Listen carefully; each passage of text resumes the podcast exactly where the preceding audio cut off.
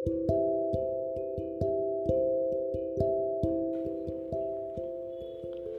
నేస్తాలు ఈరోజు నేను మీకు చెప్పే కథ పేరు కపిరాజు.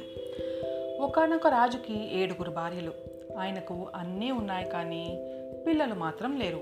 ఇలా ఉండగా ఒక యతీశ్వరుడు కనపడి మంత్రమహిమ గల ఆరు అరటిపళ్ళు రాజుకి ఇచ్చాడు.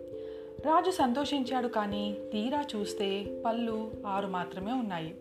వీటిని ఏడుగురు భార్యలకు ఎలా పంచడం అని అనుకున్నాడు. అదృష్టవశాత్తు ఆ సమయాన కోటలో ఆరుగురు రాణులు మాత్రమే ఉన్నారు. చిన్నరాణి చుట్టాలింటికి చూడడానికి వెళ్ళింది. ఆమె వస్తే చూసుకోవచ్చని చెప్పి ఆరుగురికి ఆరు పళ్ళు ఇచ్చాడు. ఇంతలో చిన్నరాణి వచ్చి తను లేకుండా వాళ్ళు ఇలా చేస్తారా అనే కోపంతో వాళ్ళు పారవేసిన తొక్కలు తినేసింది.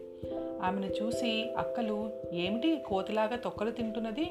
దీనికి కోతి పిల్లే పుడుతుంది అని గేలి చేశారు. అన్నట్టుగానే ఆరుగురు రాణులకి చక్కటి బిడ్డలు పుట్టారు. చిన్నరానికి కోతి పిల్ల పుట్టింది.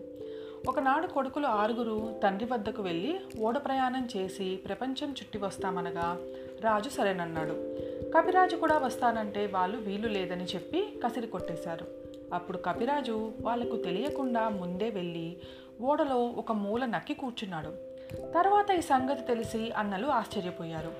ఓడ వెళ్ళి వెళ్ళి వారం రోజులకి ఒక తీరం చేరుకుంది. ఆ రాజ్యంలో గొప్ప కోలాహలంగా ఉంది. అది ఏమిటి అంటే తన సింహాసనానికి ఎదుట ఉన్న రాతిని ఎవరైతే ఎత్తగలరో వారికి తన కూతుర్నిచ్చి పెళ్ళి చేస్తానని ఆ దేశపు రాజు ఒక ప్రకటన చేశాడు. ఆ ప్రకటన చూసి ఆరుగురు అన్నదమ్ములు వెళ్ళి రాయి ఎత్తబోయారు. కానీ కదపలేక తెల్ల ముఖాలు వేశారు. అప్పుడు కపిరాజు దర్బారుకు వెళ్ళి ఆ బ్రహ్మాండమైన రాతిని అవలీలగా పైకి ఎత్తే వరకు అందరూ మెచ్చుకున్నారు. కపిరాజును పెళ్ళాడటం రాజకుమారికి ఇష్టం లేకపోయింది. కానీ తను చేసిన ప్రకటన తప్పకూడదని రాజు కూతుర్ని ఒప్పించగా పెళ్ళి జరిగింది. తరువాత కపిరాజు భార్యతో సహా వాళ్ళ దేశానికి బయలుదేరాడు.